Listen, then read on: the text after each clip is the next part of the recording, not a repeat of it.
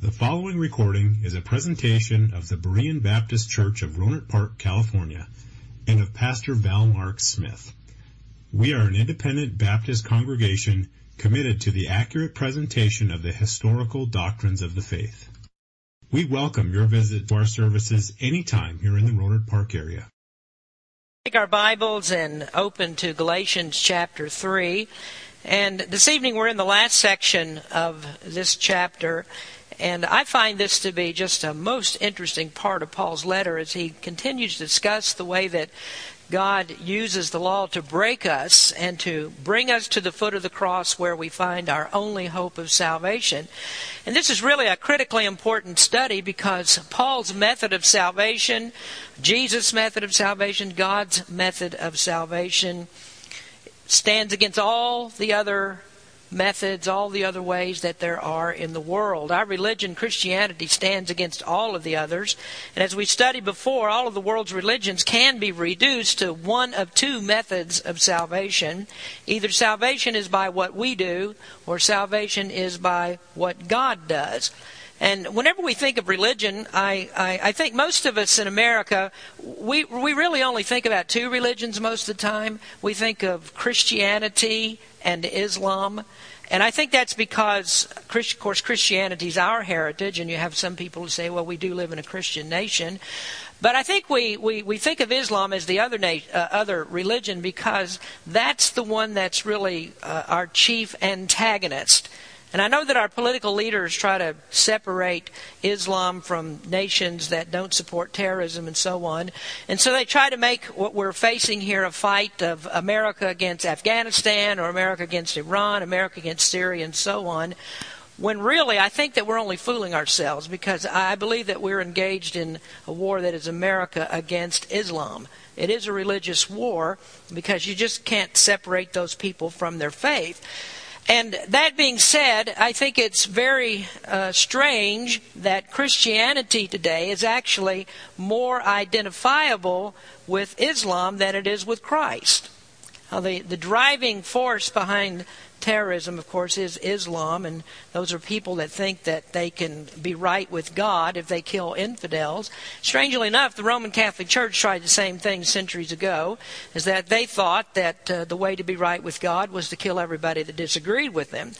Now, in both cases, what we're talking about is, is man's activity versus God's activity as the means uh, of being right with God.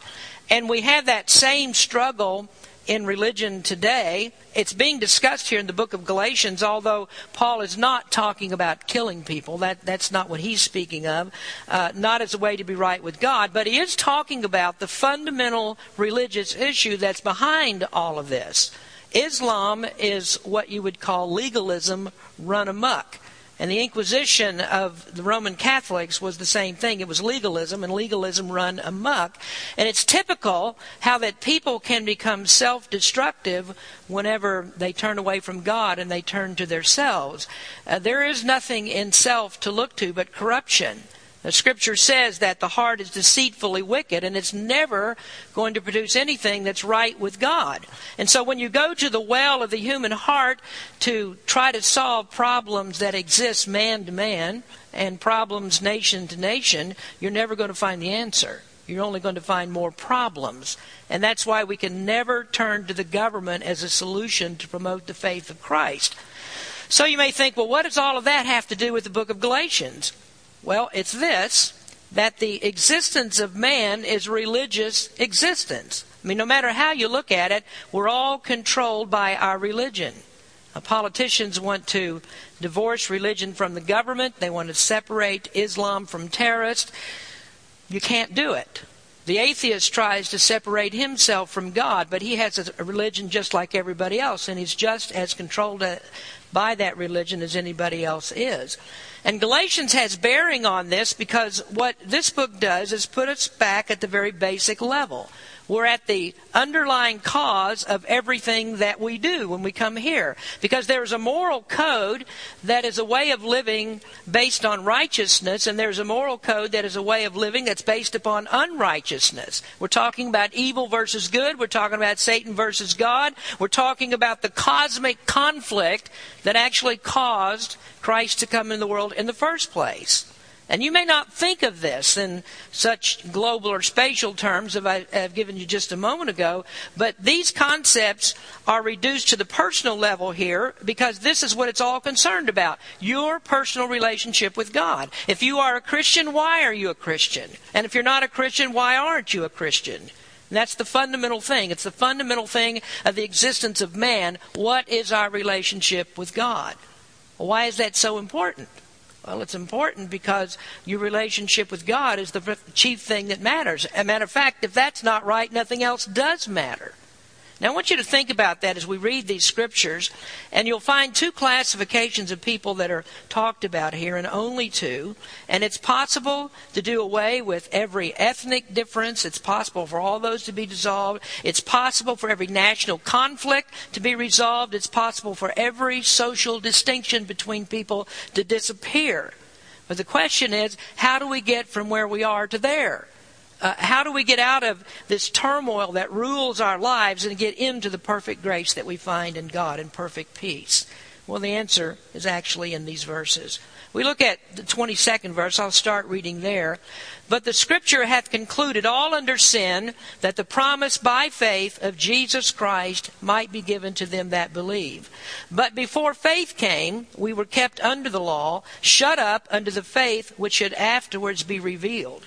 Wherefore, the law was our schoolmaster to bring us unto Christ, that we might be justified by faith.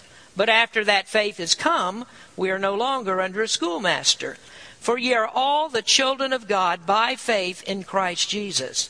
For as many of you as have been baptized into Christ have put on Christ. There is neither Jew nor Greek, there is neither bond nor free, there is neither male nor female, for ye are all one in Christ Jesus. And if ye be Christ, then are ye Abraham's seed and heirs according to the promise.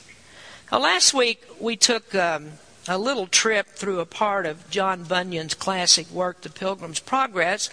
And Bunyan's work is a is an allegory of the Christian life.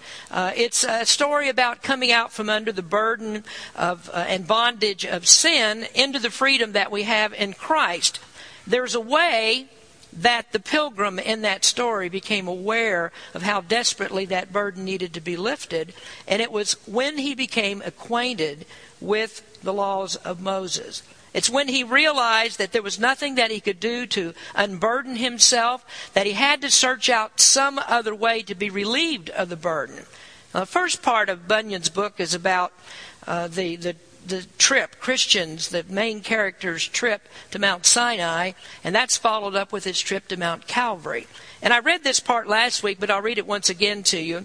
It says, He ran thus till he came at a place somewhat ascending, and upon that place stood a cross, and a little below in the bottom a sepulchre. So I saw in my dream that just as Christian came up with the cross, his burden loose from off his shoulders, and fell from off his back, and began to tumble, and so continued to do, till it came to the mouth of the sepulchre, where it fell in, and I saw it no more. Now you see, it was the law that led Christian to the cross, and that's the same thing that Paul is speaking of here in Galatians. The law brings us to the cross. The law brings us to the grace of God to lift the burden that we cannot lift by ourselves. Now, in, in our scripture, the Apostle Paul talks about how the law cannot help us. The Galatians were deceived into thinking that the law was the thing. That's what they were to look for. That's where they could find their help. But it can only do for them what it did for Christian in the story of Pilgrim's Progress. All they could ever do was to make the burden of sin that much heavier. All it could ever do is spell out the true condition of the heart and just show the, the inevitable, destru- inevitable destruction that's coming. So the law was given to show us that the promise of faith is indispensable for our salvation. So Paul continues that thought in verse number 23, and he gives another look at what the law does that it grips us, that it holds us. until its purpose is accomplished and until we're freed from its grip by our faith in Christ. Now, as we look into this text, I want to start with the bondage of the law. Number one is the bondage of the law. But before faith came, we were kept under the law, shut up under the faith which should afterwards be revealed. But before faith came. That's an interesting statement. What's Paul talking about when he says the faith? Is he talking about personal faith there? Whenever you see the word faith in Scripture, it's always good to see the context in which it's spoken and try to understand what the, what the writer is really talking about when he uses the word faith. Is he talking about personal faith? Is he talking about something else? When the Apostle Paul and Silas uh, interviewed the Philippian jailer and he said, Sirs, what must I do to be saved? And they said, Believe on the Lord Jesus Christ and thou shalt be saved. There they were talking about personal faith. In the 11th verse of this chapter, where Paul quotes from Habakkuk, the just shall live by faith, there he's speaking about personal faith or personal belief in Jesus Christ. But sometimes faith means the body of belief. In other words, it refers to the whole system of truth that we believe. So that if I speak on a particular doctrine like the atonement or uh, talk about justification or sanctification, about the church, about baptism, whenever I preach on those subjects, I'm actually preaching the faith. And when faith is spoken of that way, usually it is preceded by the article the. Jude uses faith that way in the third verse of the letter that he wrote when he said, earnestly contend for the faith. There he's talking about the body of faith, the whole, the whole body of what we believe as Christians. Well, here we see faith used both ways. We see faith without an article, and then we see faith preceded by an article. Before faith came, we were kept under the law, shut up unto the faith. So, what does Paul mean when he says here faith or uses the faith? I think he's actually talking about Christ. In other words, he's talking about the object of our faith rather than faith itself. And we notice how that fits the context. If you substitute Christ for faith there, before Christ came, we were kept under the law. And that's the way the Jews were as he talks to them, that they were kept under the rituals of the law, that they kept up their sacrifices, they did all of the parts of the law that pointed to Christ. But then after Christ came, none of those things were any longer necessary. Circumcision was one of the laws that's included. Uh, circumcision was an old covenant provision and it was in place to keep Israel separate from its neighbors. But then when you get into the new covenant, we come under a new set of, of laws, you might say. We have a, the laws that of, of Jesus Christ, where the Gentiles are brought into the faith. And so there's no longer a need for circumcision. There is no separation. The object of the faith has come, and so all the Old Testament types are done away with, and now we're in, we have the reality. But it's also evident that, that Paul is speaking more than about just the ceremonial parts of the law. Now, let me back up to something we studied a few weeks ago. This is in verse number 19, where he said, Wherefore then serveth the law? It was added because of transgressions, till the seed should come to whom the promise was made. Now, if you remember, I said if you compare that statement to what Paul says in Romans, where he's treating on the same subject, that it appears very confusing. Because it looks as if Paul is saying there was no sin until Moses gave the law. But we know that can't be true because Adam sinned and Cain sinned, and then the whole world was egregiously found in sin when God had to destroy it with the flood. And all of that came before the law. So in Romans, he explained that the Gentiles would not be judged by the Mosaic law. They didn't have the Mosaic law. But they were sinners nonetheless because they had violated the law that God wrote on their heart. And so whether God wrote it down on paper, whether on parchment, whether he wrote it on stone, whether he wrote it on the fleshly tables of the heart, it's still the same. There is no difference. All sinners are condemned. All are condemned and all will be judged. So, how do we know that Paul is speaking here about more than just ceremonial aspects of the law? Well, you notice that there's a change in verse number 23. Before he'd been speaking to the Jews and the Gentiles separately. He spoke of the covenant that was made with Abraham. He talked about the laws that Moses gave. But he, but he doesn't separate the two here. He says in verse 23, we, we were kept under the law. So he includes himself, a Jew, with the Gentiles that he's speaking to. So law then has to be a broader term than the Mosaic law, including moral laws and ceremonial laws. So he's speaking here of laws of any kind. So he's also speaking about laws that are written on the human heart. But he goes beyond that. He includes all other laws that are given. For instance, all the things that the scribes and the Pharisees added in their system, he includes that. He even goes beyond that and he comprehends something more because he also looks forward through time from his time to our time and he includes everything that we've ever put into the law or made a law over. So now you have to consider the rites and rituals of modern religion. You have to take into account all of those things that people are, do today. Here, you have to take into account Roman Catholicism. You have to look at all their sacraments and all the hocus pocus that they put into play. You also have to include the ritualistic Protestants and everything that they put in, and then also the legalistic Baptists and all they put in. So all of those laws Paul is talking about held us hostage. And we notice how he graphically puts this. He says we are kept under the law shut up. We're shut up. And do you know what he's saying there? What he's actually saying is that it's like being in the confinement of a prison. That the law has shut us up like being confined in a prison. It's locked us down. That's actually what the word kept means. It, it's used in this way like guards that are doing sentry duty. He states it in another way in verse 24 that we'll get to in just a moment. Uh, but this is also the same word that Peter used in 1 Peter 1 verse 5, where he said, and he's talking about Christians, of course, who are kept by the power of God through faith unto salvation, ready to be revealed in the last time. Those that are saved are kept by the power of God. And that's a word that means we are garrisoned. It's a word that means that we are sentinel, that we are guarded by the power of of God.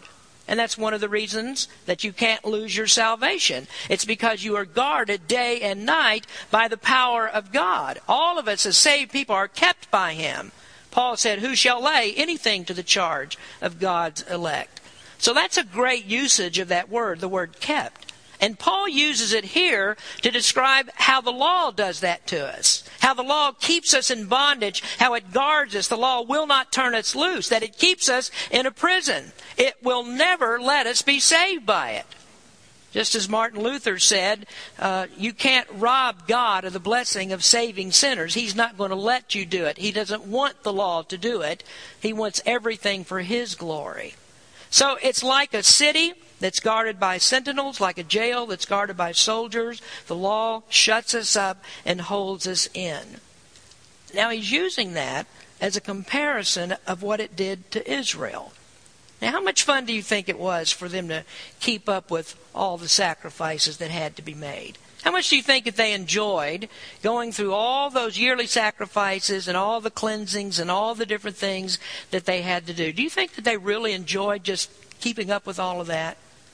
Now, when Christ came, it was a relief or it should have been a relief to them. No, they did all those things because they were commanded to do them. And when they were spiritually healthy, it wasn't exactly like it was a burden to them. I mean, they wanted to obey God. They wanted to be pleasing to Him. And so they kept on doing them. But don't you think that it was a relief when Jesus came and finally He ends all sacrifices and now they're not, they're blooding, uh, blooding all the, uh, themselves up and having to wash themselves up and kill animals and thousands of sacrifices being made? Do you not think that was a relief? Well, I think it would be. Christ fulfilled all of that, and I think that Christians were glad to get rid of all that. And what Paul is saying here is that he cannot believe that anybody would ever want to subject themselves to that again. In Colossians, he says, Wherefore, if ye be dead with Christ from the rudiments of the world, why, as though living in the world, are ye subject to ordinances? Touch not, taste not, handle not, which are all, which all are to perish with the using, after the commandments and doctrines of men. So he's saying, why do you want to get back under all that stuff again? Freedom from the law is great. Freedom from all the rituals and all these rites is great. And as a Christian, I don't want to be saddled with all of those things. I, I, don't want I don't want to have to worry about a confessional booth. I don't want to have to do the rosary. I don't want to hear anything about penance and purgatory. I'm free in Jesus. So I don't want to subject myself to that. Why would I want to put on chains? And Paul's saying the same thing. Why do you want to go back and put on chains? Why do you want a religion that subjects us to all of that? So you see this? You know, sometimes Baptists are are accused of having a very difficult salvation. And you know why? Because there are still some some Baptists that try to live holy and righteous lives. And so people look at that and they say, you know, that's a hard way to live. Uh, I, I don't think that I want to live that way. It's hard to be saved that way because that's what they're thinking. This is the way you got saved. You changed your life. You did something different. And it's really hard to live a holy life. And what they don't realize is that we never did anything to get our salvation that Jesus Christ did it all. And here they are complaining about our religion that's so hard while they're the ones that are saddled with all the legalistic requirements and they're all trying to be good enough to get to heaven. I don't want that. I don't want that yoke on my neck. I want to let Jesus do it because he's the only one that can. See, trying to be saved by the law is like climbing Mount Everest without any oxygen and pulling a Mack truck behind you. Why would you ever want to try it? Why do you want to do it? It doesn't make any sense. Well, Paul has another way of putting this in verse number 24. Now, he says the law shuts you in like a prison. It confines you. It won't turn you loose. And then, if you want to put it another way, he says the law keeps you in custody. That the law is a custodian. That's the second way he puts it in verse 24. He says, Wherefore the law was our schoolmaster to bring us unto Christ that we might be justified by faith. Now, this illustration that he gives is the correction of a pedagogos. The correction of a pedagogos. Now, you might be thinking, why in the world would you ever use a word like pedagogos? I mean, the text here says schoolmaster. So why do you want to cloud up the issue by bringing up a word that nobody knows? Well, the problem is that schoolmaster in our King James Version is a bad translation. It's an unfortunate translation. Now, most of the time, when the passage is preached, we leave the word schoolmaster and we say, well, the law is like a teacher. The law is a teacher that brings us to Christ. Sometimes you see the word tutor used. But that's not exactly the meaning of the word. Other times you'll see people use the word pedagogue. And a pedagogue is a, a person who educates children. That doesn't really convey what the New Testament meaning of this word is. So there isn't actually an English word that actually lines up exactly and matches with what Paul says. So rather than use the English word, there are many that just go back to the Greek and use the word pedagogos, pedagogos rather, the word that's here, and then just explain it because you're going to have to explain it anyway. So we just use this word, pedagogos. Well, what is a pedagogos? Well, those that Paul's speaking to would recognize it. Uh, he, he's going to the Roman world and he's using an illustration that people would understand that the pedagogos is actually a slave. He's a trusted slave. He's a slave that's been given the responsibility of being the guardian of the child. Now, usually these slaves were Greeks because the Romans liked the Greeks. They liked their philosophy. They liked their wisdom. Now, personally, they were crazy about Greeks, but they did like their philosophy. They did like their wisdom. They respected Greek culture because the Greeks were more refined than the Romans in many areas.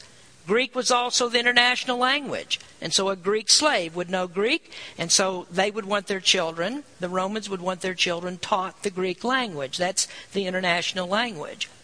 But the pedagogos had more than just the role of a teacher. The child was actually turned over to him for safekeeping, and he became a constant companion of the child. And so it was also his responsibility to teach him manners, to teach him etiquette, to be a moral guide for him. So, how much do you think that a young man would like having the pedagogos with him every waking moment?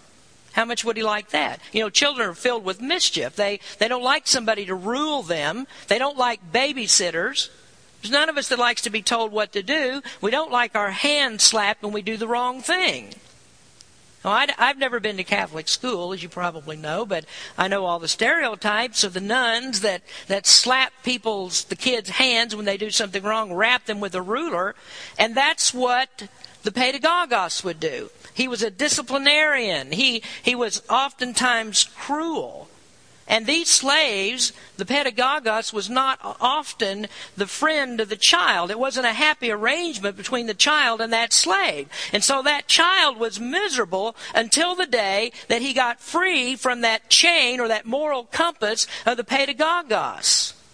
But that's the slave's job. He has to deliver the child at the proper time, with the right education, with the right manners, the right morality, the right integrity. And so the child, he's still a son of his father. He's still an heir to everything that the father has, but he's treated like a slave. He has no rights, he has no privileges. He's under all the guidelines and the restrictions of that pedagogos, and he has no freedom. Now, that's the real picture that Paul is trying to get across to the Galatians. He also used this term in 1 Corinthians as we know, there was much sin in the church at Corinth, and the people at Corinth were tolerating the sin in their midst. And so Paul said to them, For though ye have 10,000 instructors in Christ, Yet have not ye not many fathers, for in Christ Jesus I have begotten you through the gospel. You know, we don't often look at that scripture right. I mean, people have different, you know, reading it out of context or, or trying to make it say something that Paul's not saying. But he uses the word instructors there, and it's the very same word that we have in the book of Galatians for schoolmaster. It's the word pedagogos. So when you put instructors there, it doesn't really convey the whole story of what Paul intends to say. So we can see in 1 Corinthians how he actually applies the meaning of pedagogos rather than instructor like we normally think of, and we find it in the 21st verse of the same chapter. He says, What will ye? Shall I come unto you with a rod? or in love and in the spirit of meekness. Now, the reason he said that is because I am an instructor, I am a pedagogos, the word is, and you want, do you want me to come with the rod of the pedagogos? Or are you going to do what you should do? Do you want me to lower the boom of God's chastisement? Or will you do what you're supposed to do and let me entreat you as someone who loves you dearly in the right way? So that's the meaning of schoolmaster and the meaning of instructor and tutor. They don't really convey what Paul is actually trying to say, not our English words. So the law belongs to God. It's His trusted slave. It keeps us in check. It holds us down. Now, what's worse than being a slave? I think it would be being a slave to a slave. That would be worse. Now, that's what Paul's trying to get across here. It's like being a slave to the slave. You have to do everything the law tells you, one step out of line to the slightest degree, out of line, and, it, and the law comes down like a ruler across your knuckles. So, how happy are you going to be living under the law? And you get the point that he's trying to make? I think the Galatians got it. Now, again, Paul is showing him, them how stupid it is to climb back under the authority of a pedagogos. When you know that what he's going to do, he's just waiting to whack you because he knows that you're going to need it, and more often than not, you're going to need it. So, why do you want to go back under that? And this is why you see that Paul says, Oh, foolish Galatians, who hath bewitched you that you should not obey the truth, before whose eyes Jesus Christ hath been evidently set forth, crucified among you. And so he's saying somebody is really messing with your minds. If you think that it's better being a slave, a slave to the law, rather than having freedom in Christ, there's something wrong with you. Now, the slave has done his job. He does his job. He hands the child over. And when he does, the child is given his full rights and privileges as a free man. Now he was he's ready then to be the heir of his father. He can handle the responsibilities of it. And this is the same thing that happens when we trust Christ. That when we come to Him in faith, we're handed over to Him through faith in His blood, and He frees us from condemnation. And we are the heirs of the inheritance that God has promised us. So you see the point that Paul is trying to make here? It's not a point about education, and it's not a point that the law was given to help us to better understand Christ. The law was not given to help us to understand Christ. It doesn't give us knowledge of Christ. So what does it do? Well, we learn this Romans 3:20. Therefore, by the deeds of the law, there shall no flesh be justified in his sight, for by the law is the knowledge of sin. So the law teaches us about sin, not about Christ. And that's why you're never going to be saved by just reading the law if that's all that you ever have. Just like Christian in the story, if he all he has is the law and nothing else, he's never going to be saved because the law is not going to give him knowledge of Christ. The only thing it does is point out our sin, our guilt, and our condemnation, and it tells us you better look someplace else. You better try to find the answer someplace else because the law is no help to freedom. So if you go up to the pedagogos and you say, Now, you old buzzard, let me go. Take off the shackles. Well, he just swats you across the mouth once again because that's all he's ever going to do. So the law is not something that you want to buddy up to and make pals with unless you don't mind getting cracked on the head every now and then. That's what it's good for. Now, Paul uses that example to show cringing submissiveness. And he shows us how miserable it is to live under a tyrant. And that slave master, the law, is a tyrant. It's cruel. Then he says, But after that faith has come, we are no longer under a schoolmaster, for ye are all the children of God by faith in Christ Jesus. So there came a time when the child was done with the pedagogos. He's free from the ball and chain. He now has a new position. And that's what we're going to talk about next time. We're going to talk about what happens when you're free from the pedagogos. We don't have to live under the tyranny any longer. Now, he, he just shows us how miserable a comforter he truly is. And he does the job well. He does exactly what he's supposed to do. Don't ask him to do what he's not supposed to do. Don't ask him for what he was never intended to do. The pedagogos is not going to set you free, so it's no better than a slave going up to another slave and saying, Could you please give me uh, uh, an emancipation proclamation? It won't happen. The, the, the law is God's instrument. And if you try to use God's instrument, you're going to be hurt by it. It'll use you until you're used up. Now, let me go back to the beginning just very briefly. The problem with every natural man and woman is that they're walking along with the pedagogos every day. And they're trying to be friends with the pedagogos. Islam, Buddhism, false Christianity, all of them buddy up to the pedagogos and, and that just really makes for stupid, unhappy people. So, peace on earth, they say, well, peace on earth, let's go see the pedagogos. And so the pedagogos entertains presidents and prime ministers and the United Nations.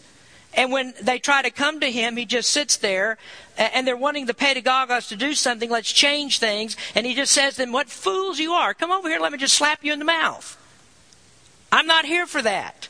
I can't give you peace on earth. We can't have peace between men. We can't do this.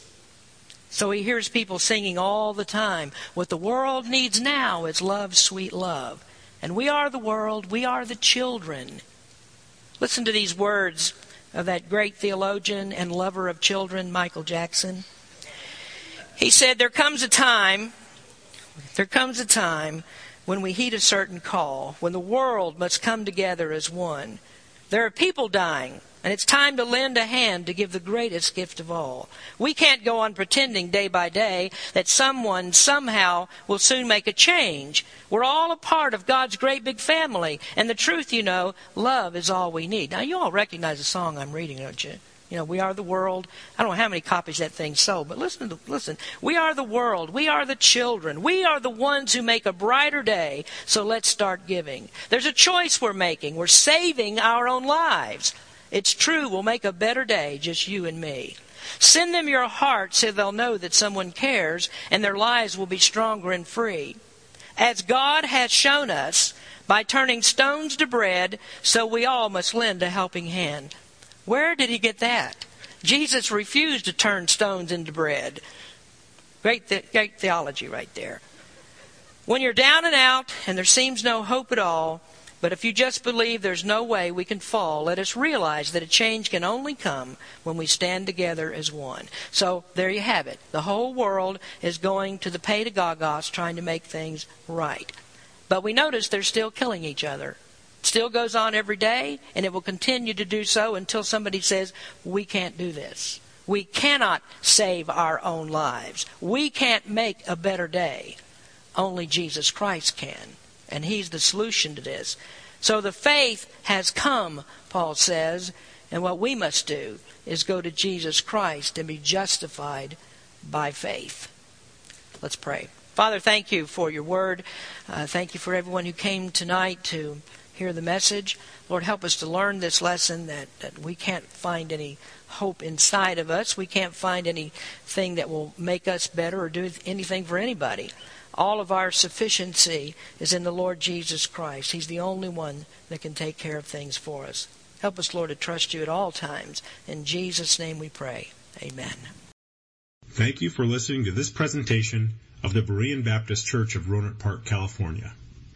If you would like further information about our church, please feel free to call us at area code 707-584-7275 or write to us at Berean Baptist Church, 6298 Country Club Drive, Rohnert Park, California, 94928. Additionally, you may visit us on the World Wide Web at www.bbaptist.org.